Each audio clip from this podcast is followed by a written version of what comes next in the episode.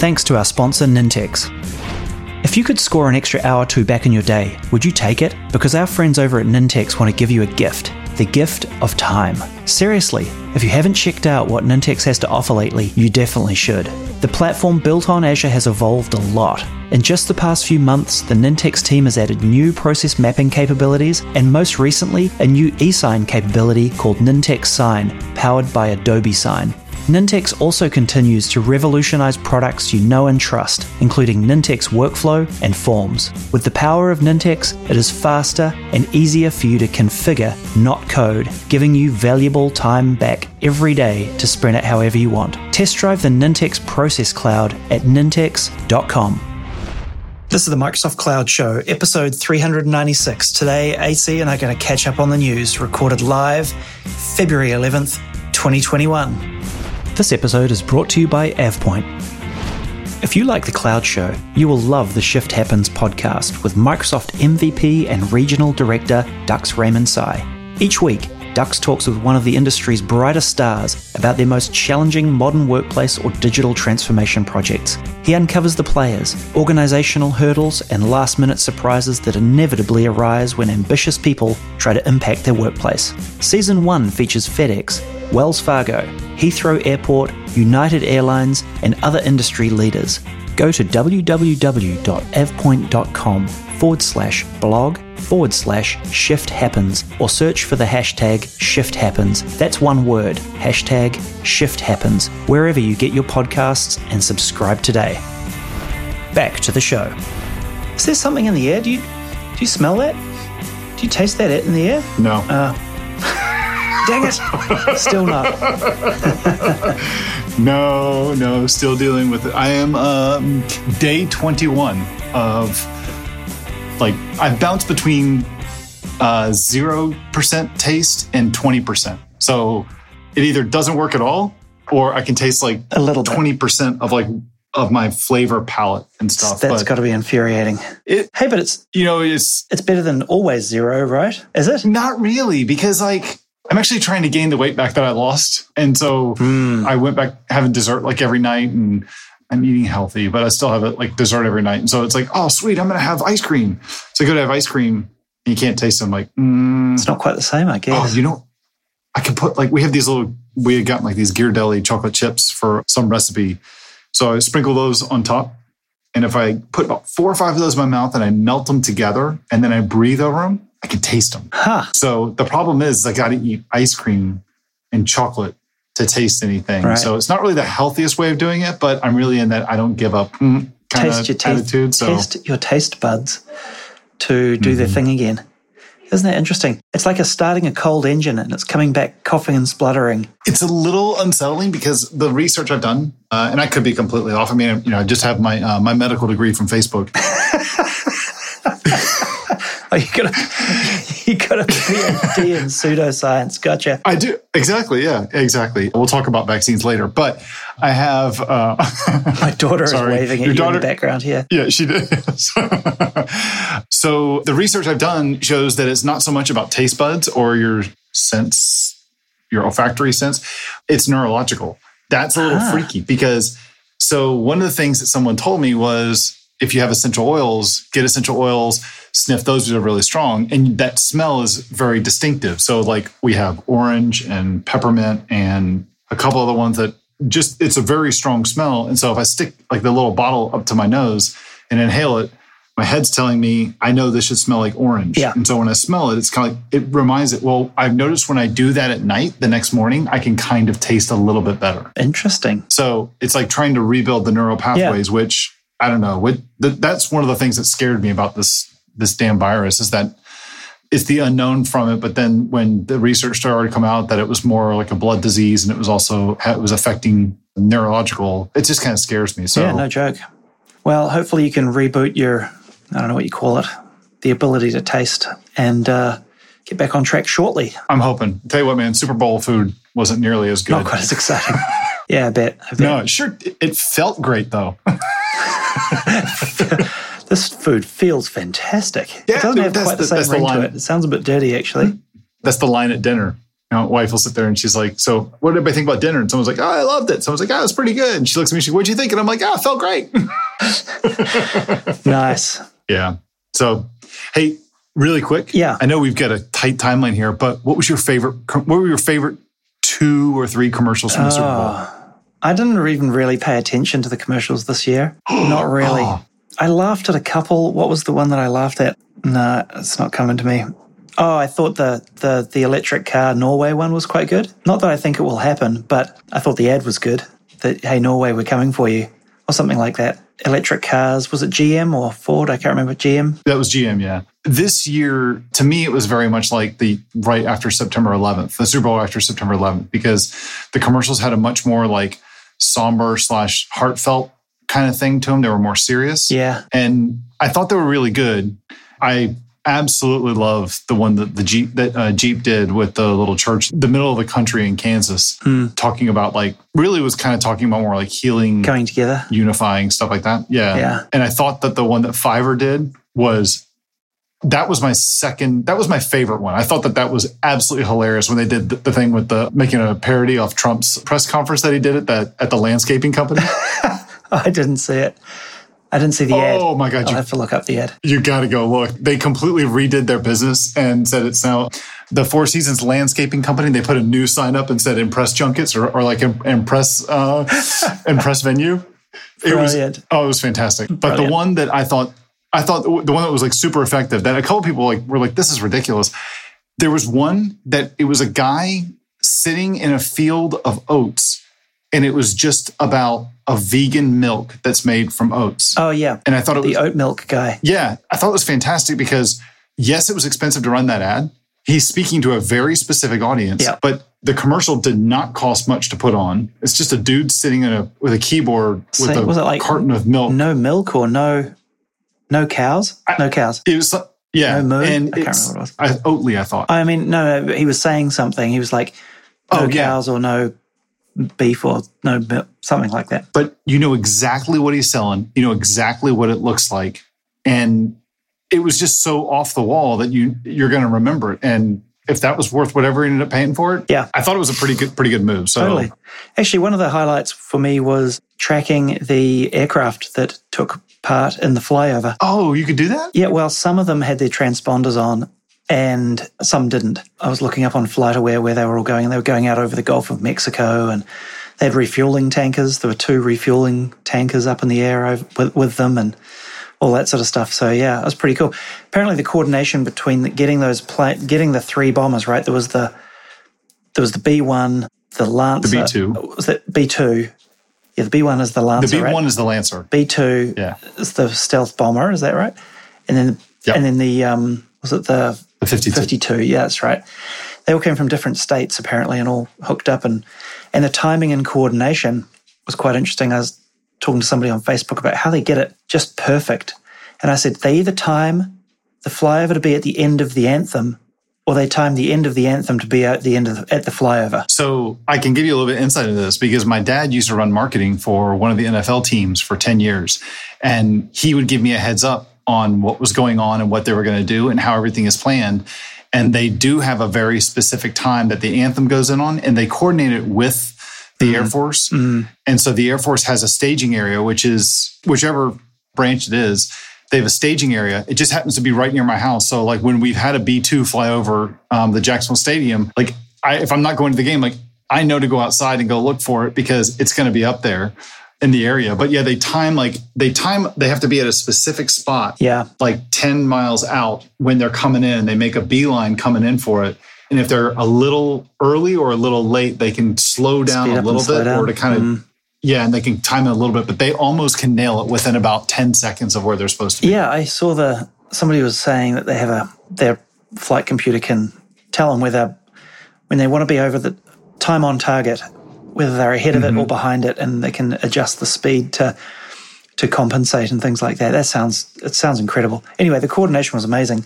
But yeah, I was tracking them on uh, flight FlightAware. They got Those cool, they got cool call signs too, like Huey fourteen or like Jojo ninety or something like that. Like it's they're not normal call signs. They're not like November whiskey one three nine, right? It's like Yeah. it's cool stuff like Batman 42, or something like that. Yeah. It's really good. anyway, Yeah, it was cool. I, when they flew over, I looked at my daughter and she's like, "Oh, did you see those?" I was like, "Cool." I said, "Did you see there was a beat? There was a, a stealth plane, a stealth bomber?" And she's like, "Yeah." And I was like, "I didn't see it." She's like, "What?" It was like right in the middle, and I'm like, "I didn't see it's it." invisible. She's like, "What are you?" Oh, Dad. Great dad joke. Ah, too funny. So sneaky. Yeah. Can't even see them. hey, I got a little bit of banter for you too, really fast. Sure. Did you? There's an article that was on CNN just yesterday, and it was a good feature on an upcoming legal battle that is going to be waged between someone who has decided to put their foot or their flag in the ground and to go after Apple and Google, but specifically going after Apple for antitrust and charging companies such ex- exorbitantly high rates, especially for in-game apps and not letting them use in-game purchases and not letting them use alternative payment models. The whole article is the story about Epic Games, who's the, the company behind Fortnite, and their battle with Apple. And in a nutshell, this company is uniquely positioned because unlike other companies that are not happy with Apple that do this, Epic is a privately owned company that is really run by just one person. And so they don't have to deal with a very large Shareholder base. management chain or shareholder base or anybody that they have to deal with with this. You think about it, this company did like $1.2 billion in revenue on iOS last year, just on their in app purchases. Apple takes 30% of that for really doing nothing. Well, I should, that's not true. I mean, fulfillment, reviewing the apps, and all that kind of stuff. But 30% is pretty freaking ridiculous for them. So, I've been following this a little bit. I hadn't read this one, but I'd heard that he was suing some time back actually about that Apple had removed Fortnite from the iOS store for a while or something. I don't know if it's still gone, but yeah, it'll be interesting to see how this plays out. I'm glad somebody's falling on their sword to try this because it is kind of, I do find it pretty reprehensible taking 30% cut for for something like this. It doesn't feel quite right. They need a cut of some description because they've created the ecosystem, they've they've shipped all these phones, they've built all the features that users want that make them want this, then they get to put the games on. So I believe there's somewhere in there that where it where they are owed something, but I just don't know where. It seems like a very arbitrary number to me. I'm just not sure what the right number would be. I agree. I, I do feel like they're there's they should get something, but should there be something different for like when you purchase an app versus when you do like in-app purchases? Is there something about a law of like diminishing returns that there's a tiered kind of system that you get into? Yeah. It just it seems ridiculous to me that a company that's doing $1 billion in revenue on a platform has to write a $300 million check to Apple just cause every year. I mean, that just, something just doesn't smell right. I don't know what the fix is, but It is interesting though, right? Because if I'd created something and somebody else got value through using the thing that I'd created, I'd feel like I was owed something too. And so then I'm like, huh, okay, well, how much? Which is like, well, if you think they're owed something, then surely it's up to that person to set how much they are owed, or you could go somewhere else, right? and that's the problem, That's right? the problem. So, because everybody charges 30%. right, there is no competition, I guess. Well, I guess you could do it on the uh, Microsoft uh, mobile platform. oh, Snap. you went there. Brutal. I did. Yeah. I did. My me tile is still better than your me tile. Yeah. Anywho. Uh, yeah, that's interesting. Well, we'll link to that in the show notes. It'd be a good read by the looks of it. Mm-hmm. I hope something happens here because I do think it it is kind of absurd. I'm just not sure what the right solution is. I'm not either. I'm not either. Hey, how about we dive into some news? This episode is sponsored by ShareGate. You probably didn't get into cloud engineering to spend hours manually sifting through layers of data or manually creating reports to understand and explain your Azure costs. Neither did the IT pros at ShareGate, which is why they built ShareGate Overcast. ShareGate Overcast is an Azure cost intelligence tool that reduces manual monitoring and helps you make cost efficient engineering decisions, and it can help you lower your Azure bill. ShareGate Overcast scans your Azure environment daily and analyzes your cost data. It automatically identifies cost issues and gives you the insights you need to fix problems fast. Plus, with personalized cost saving recommendations, you can be sure you're only paying for the resources you need. Best of all, you can get ShareGate Overcast for free. Find out more at sharegate.com forward slash cloud show. This podcast is brought to you by Raygun. Have you ever wondered if you could be offering a faster, less buggy application experience for your customers? With Raygun Application Performance Monitoring, you have all the information you need at your fingertips to find and fix errors and performance problems across your tech stack down to the line of code. With Raygun, monitor the impact of your performance improvements, quickly identify and resolve issues, and see how your code performs in the hands of your customers, saving you time, money, and sanity. I've personally used Raygun and Hyperfish for the last four years to help me sleep better at night knowing the customers we've worked so hard to get are having a great experience. We use Raygun to alert engineers proactively so that we can be the ones to tell customers when we've fixed the problem instead of them calling us to say something's wrong. Raygun.com is my secret weapon in shipping high quality code. Check it out at raygun.com and get up and running in minutes. And we're back. Okay, see, it's mostly Microsoft news this week. We've got some other bits and pieces that we'll hit, hit on uh, towards the end here, but do you want to lead us off with some fantastic news? I think you could say. So we've known this is coming. We knew because this was announced back in August of 2020. It's a, a message center alert for Microsoft. The title is Microsoft Edge Legacy Support to end on March the 9th, 2021. So we knew that this was going to happen. This was announced in August of 2020 that the desktop support for uh, Ledge or Legacy Edge was going to die on March the 9th and it's going to be replaced or it already has been replaced with Credge, Chromium Edge. So Credge replaces Ledge. What's new to this whole thing is that Don't knock your Credge off the ledge.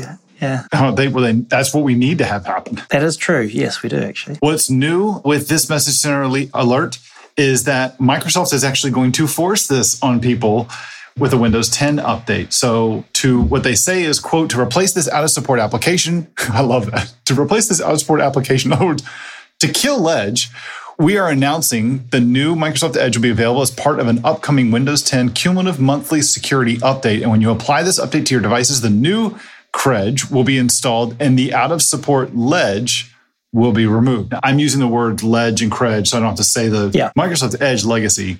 But this is, I think this might be the first time I've seen Windows 10, actually, an Windows 10, Windows 10 update delete something from your machine. Huh. Good point. I wouldn't have the b to do that. well, I mean, is it technically part of Windows? It's a feature of Windows, so they can remove it out of Windows. Did we go through this with an antitrust lawsuit with the government like years ago? Yeah, it was decades ago. Oh, so it doesn't matter. That was the 90s. They've forgotten. They've got bigger targets like Google now. Oh. Yeah. No, I'm only joking. I mean, yeah, they, they do have bigger targets. Well, not bigger. They do have other targets now, but yeah, I don't know. That's curious. Mm. I guess they're it's just a new version of the same thing. It's still called Edge. Maybe that's why they called it Edge. But the fact that it's being distributed, the fact that I mean, Microsoft got in trouble because the browser was being tied to Windows, and I guess it wasn't just tied to Windows, but they were using it as part of like telling providers that you had to have IE install. I don't know. That's that's not the subject of this message center. That whole thing was litigated, and we're not. Well, we could go through and try and relitigate old news, but yeah, the big news here is that in the next cumulative update for Windows 10, they will remove Ledge and install Credge if you don't already have it. Ta-da! Huzzah! Death to the old browser. I love it. Mm-hmm. Okay. What you got for us? In other news, Teams is doing something around analytics or intelligence in meetings. There was a Microsoft MVP, another Vesa by the looks of it, uh, who tweeted recently about a new Teams Pro plan that uh, he noticed in a message center post. It's not clear if this is going to be a paid add-on or if it's going to be free, but the plan will in- will include insight capabilities about your meetings. So I'm not entirely sure what they mean by that, but things like you know when you're in a meeting, finding information and as easily as if you had your own assistant to support you. So it might be something coming out of Microsoft research. Anyway, the message center post gave it away. It's funny how sometimes engineering gets ahead of marketing like this, and uh, stuff goes out in the message center before Microsoft bothered to talk about it publicly. It happens quite often, eh?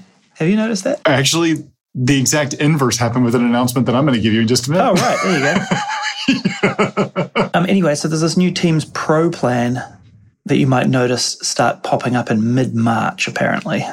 We're not, nobody's really sure what it includes and why it's there and whether it will be paid or free or what the deal is, but nonetheless, So now we've got My Analytics, Workplace Analytics, and now we might have some other analyticsy kind of insights thing in Teams. Hmm. I guess we'll see what it is when it comes out. Interesting. Hmm. I've got two things that are, I guess you could call them SharePoint. One of them is definitely SharePointy. The other one is a little SharePointy. One is an announcement from the PnP group. They are announcing this, the general availability of this thing called the PnP framework.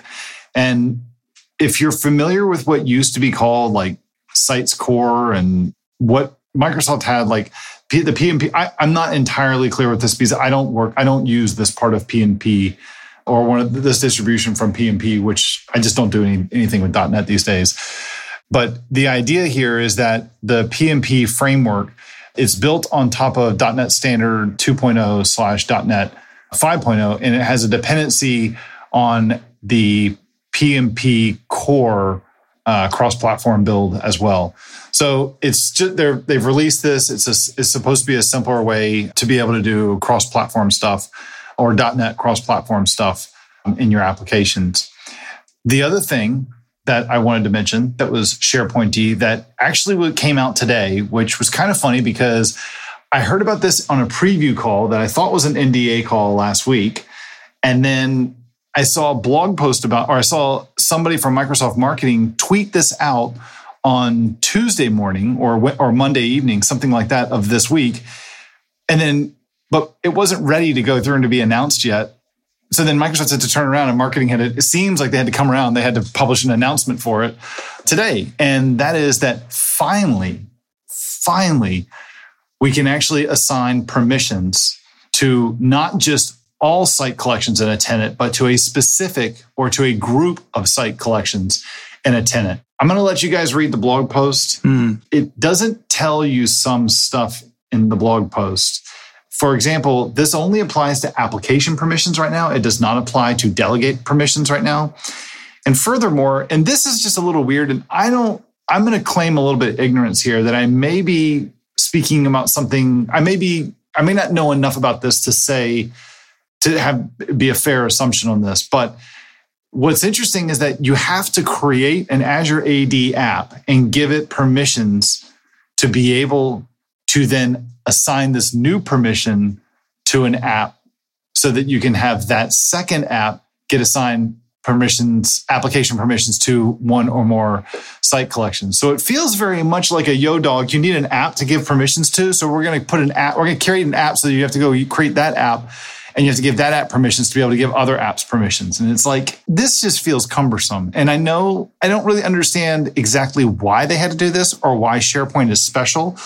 This is think about this kind of like as step one to sh- it's always a little bit special. Well, I know. Think of this as like kind of step one to micro to SharePoint saying we want to implement RSC like what Teams has um, resource specific consent.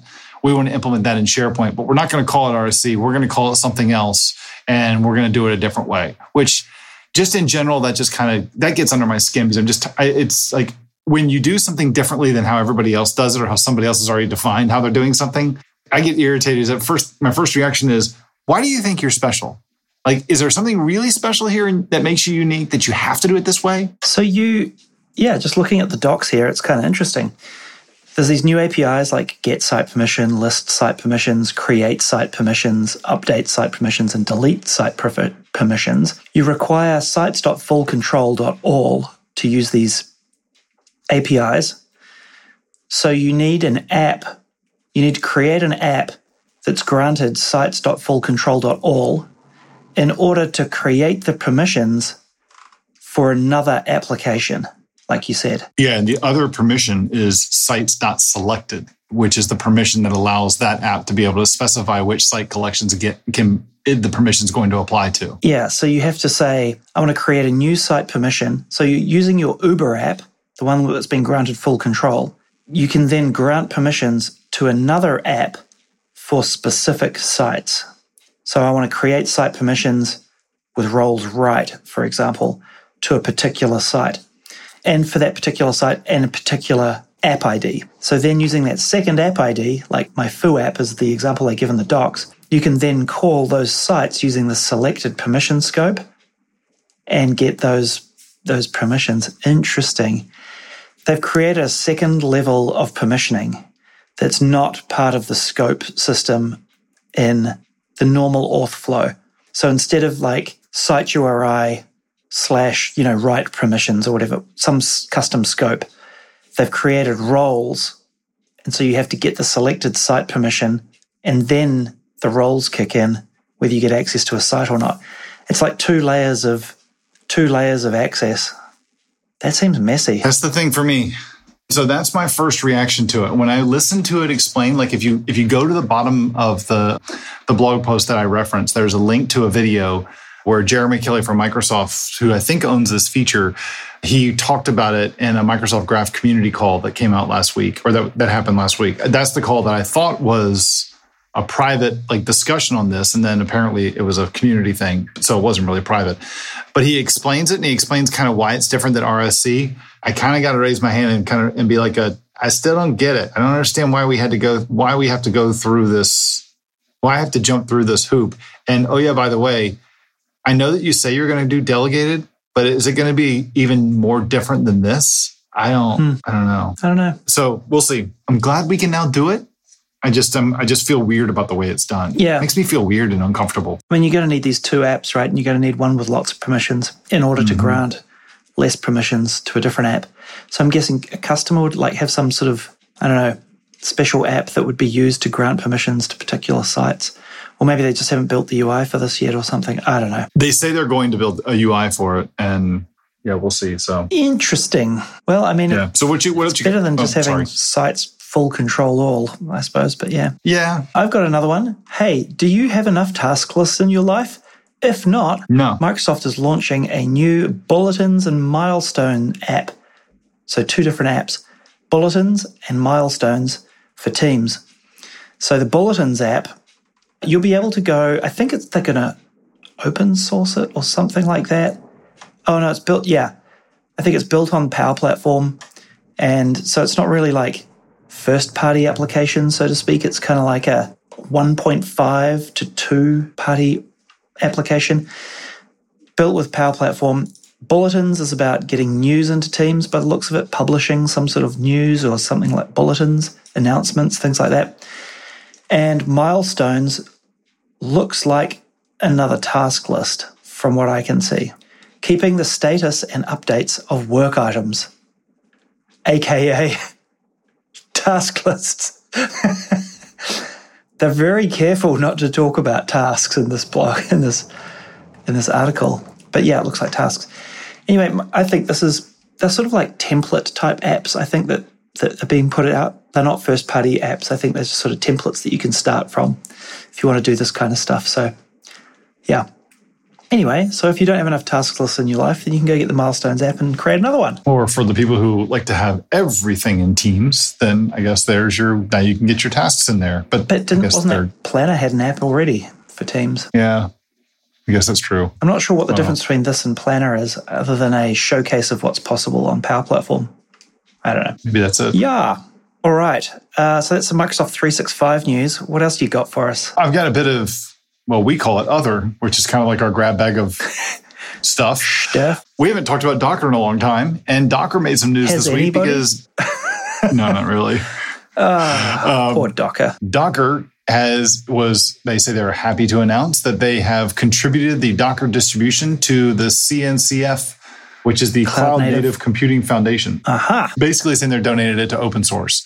Well, they donated to the foundation that does a bunch of stuff that's really around cloud computing, which is most of the stuff that they do is around like container slash orchestration stuff like Kubernetes and everything. Those of you who aren't familiar with what the Docker distribution is, it's the core part of, of what's like Docker Hub. It's the main open source code base that's the basis for the container registry that we call Docker Hub and a lot of other container registries as well. So that's been donated to CNCF. Very cool. Mm-hmm. I've got a slightly more exciting one. Oh, sweet. It's entitled Connecting Azure to the International Space Station with Hewlett, Hewlett Packard Enterprise. So, you know, we talked a while back about the Azure Space stuff that's available, which is basically if you've got a payload, you can or a satellite buzzing around Earth, you can use some Azure infrastructure to connect to it. So mm-hmm. apparently they're doing a thing like a collaboration or partnership with HPE, where they are HPE is launching a thing called the Spaceborne Computer 2 or SBC2, which will deliver edge computing and artificial intelligence together for the first time on ISS. I'll just dumb this down a little bit. I think they're la- launching a little rack of computers and going to stick it on ISS. That's cool. And then obviously using some Azure infrastructure to connect it into Azure and all that sort of stuff. And apparently you can submit projects to run on this thing via HP. Obviously, you can talk about your organization and submit your proposal to spaceborne at hpe.com with some information about what you're looking to do, and they'll take a look at it and see if you can run it on there. Hmm. I'm not sure why you would notice any difference of your stuff running on a computer in space versus a computer on prem. I mean, on Earth. There's a bug you like to track down. Works on my machine. Yeah, yeah but we're in microgravity. Shit. Yeah. yeah. Technically, isn't it aging faster because they're going quicker? They're going fast, closer uh, to the ah. speed of light. So aren't they aging a bit faster up there? Isn't time like faster up there, something like that. Mm. Uh, so maybe you'll notice, I don't know, some computing errors or something. Newton will be proved correct with re- theory of relativity or something. Mm. Anywho, yeah, I just thought that was kind of cool because it was it was talking about space. I have been trying to track somebody down from Microsoft to come talk to us about Azure Space to help us understand it a little bit more. I know somebody. I'm not saying that you do. Yeah. Oh my God, I've been coming up blank. Yeah. I know somebody who's uh, related to it. So I'm trying to hook us up with an interview for it to talk more about Interesting. it. Interesting. Mm. That would be cool. That would be pretty nice. Okay. Do you remember a guy named Steven Sinofsky? I do, very well. very it was well. more of a joke.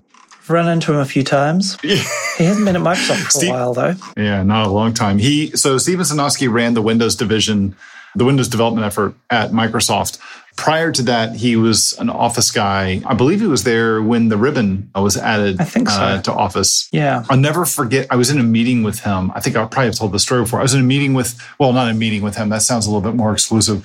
I was in a auditorium where he was presenting with somebody else from um, the office group that was that worked for him and they were showing off the ribbon and they were showing off the little menu that was context menu that was popping up with all the formatting stuff and I'll, I'll never forget, he did not like the, the reaction he got from this, but the guy right clicked on some text and like the little thing was supposed to pop up. And at the time, they were they were calling that thing the mini bar, hmm. and because it was a very early like like super early build, when you right clicked on it, it like took forever for it to open. And the guy next to me goes, "Jesus, man, it looks like it's as expensive as the mini bar in my hotel room."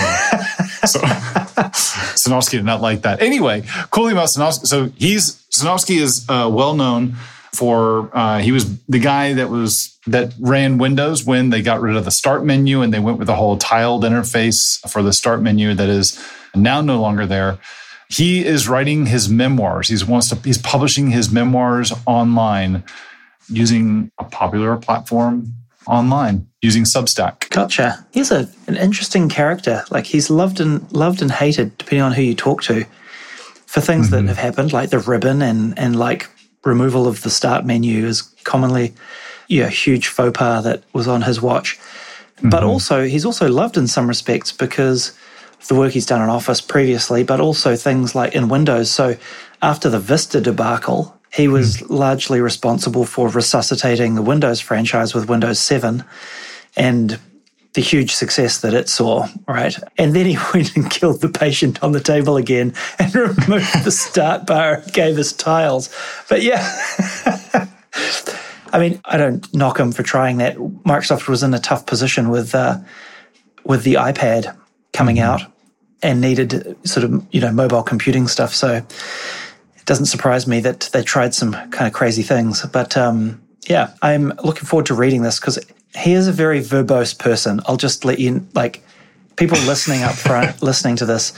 Like, it's not going to be a short read. Anything Sinofsky writes is not a short read, right? It's mm-hmm. he's not terse, and uh, he's um, he can be quite verbose. So prepare for a lengthy read is all I'm going to say. Mm. But great, apparently great stories. I'm in this old timers Microsoft group on Facebook. It's this private group, and he's in there, and he was talking about some stories and the stuff these guys share between them. Like you know, back in you know, 98 or sorry, 89 when I had the, you know, the assembly bug with such and such a chip, and you're like, oh my God, we've come such a long way. they're talking about debugging chips and and assembly instructions that work differently on different chips and all this sort of stuff. And you're just like, far out, man. I don't, you know, I think I've got problems. Yeah, exactly. Whew, it's kind of interesting. Oh, anyway, no fun. Yeah, no fun. Yeah. Hey, you got anything else? How about we move on to some picks? Sounds good to me.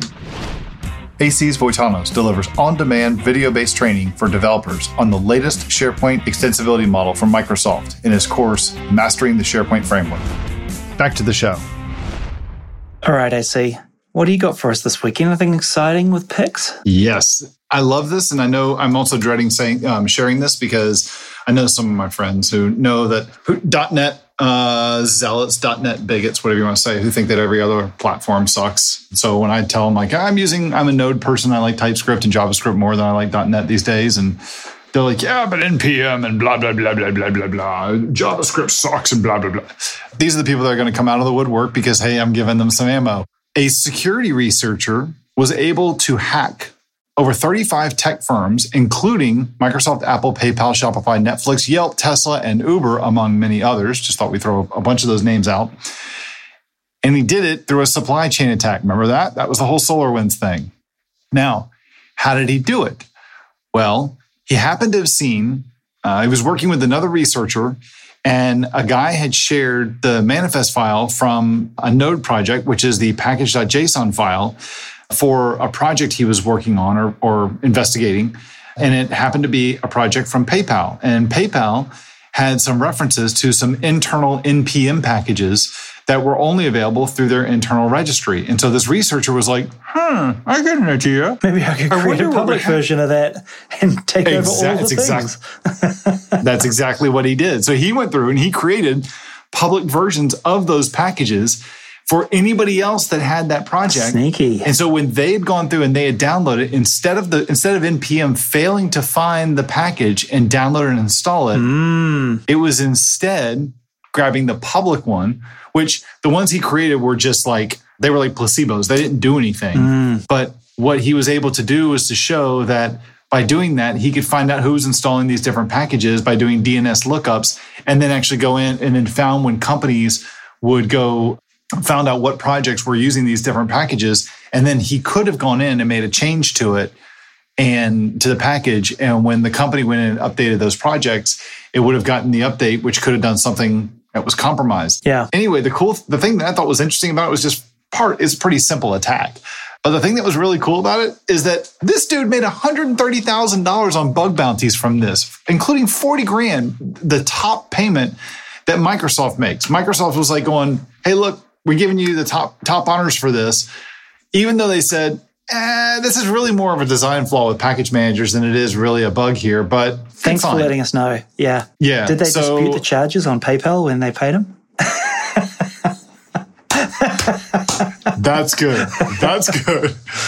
Yeah. So this guy made 130 grand from this for something that was pretty obvious. You, I mean, I wondered about this. I I never thought to do what this guy did. I'm kind of ticked off now because it's a cool 130 grand. But mm. I've wondered about this, you know, in different scenarios, like how, you know, what would what would be the impact if someone just kind of created their own name and of a private package that was actually being distributed. We I found actually I found recently in the SharePoint framework that there were some internal packages that were being released hmm. in the SharePoint framework that were not supposed to be there.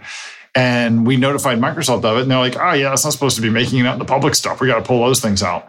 And it's it's similar to this. It wasn't you weren't able to hijack it because they had a different scope, and you had you had to own their scope, and we didn't.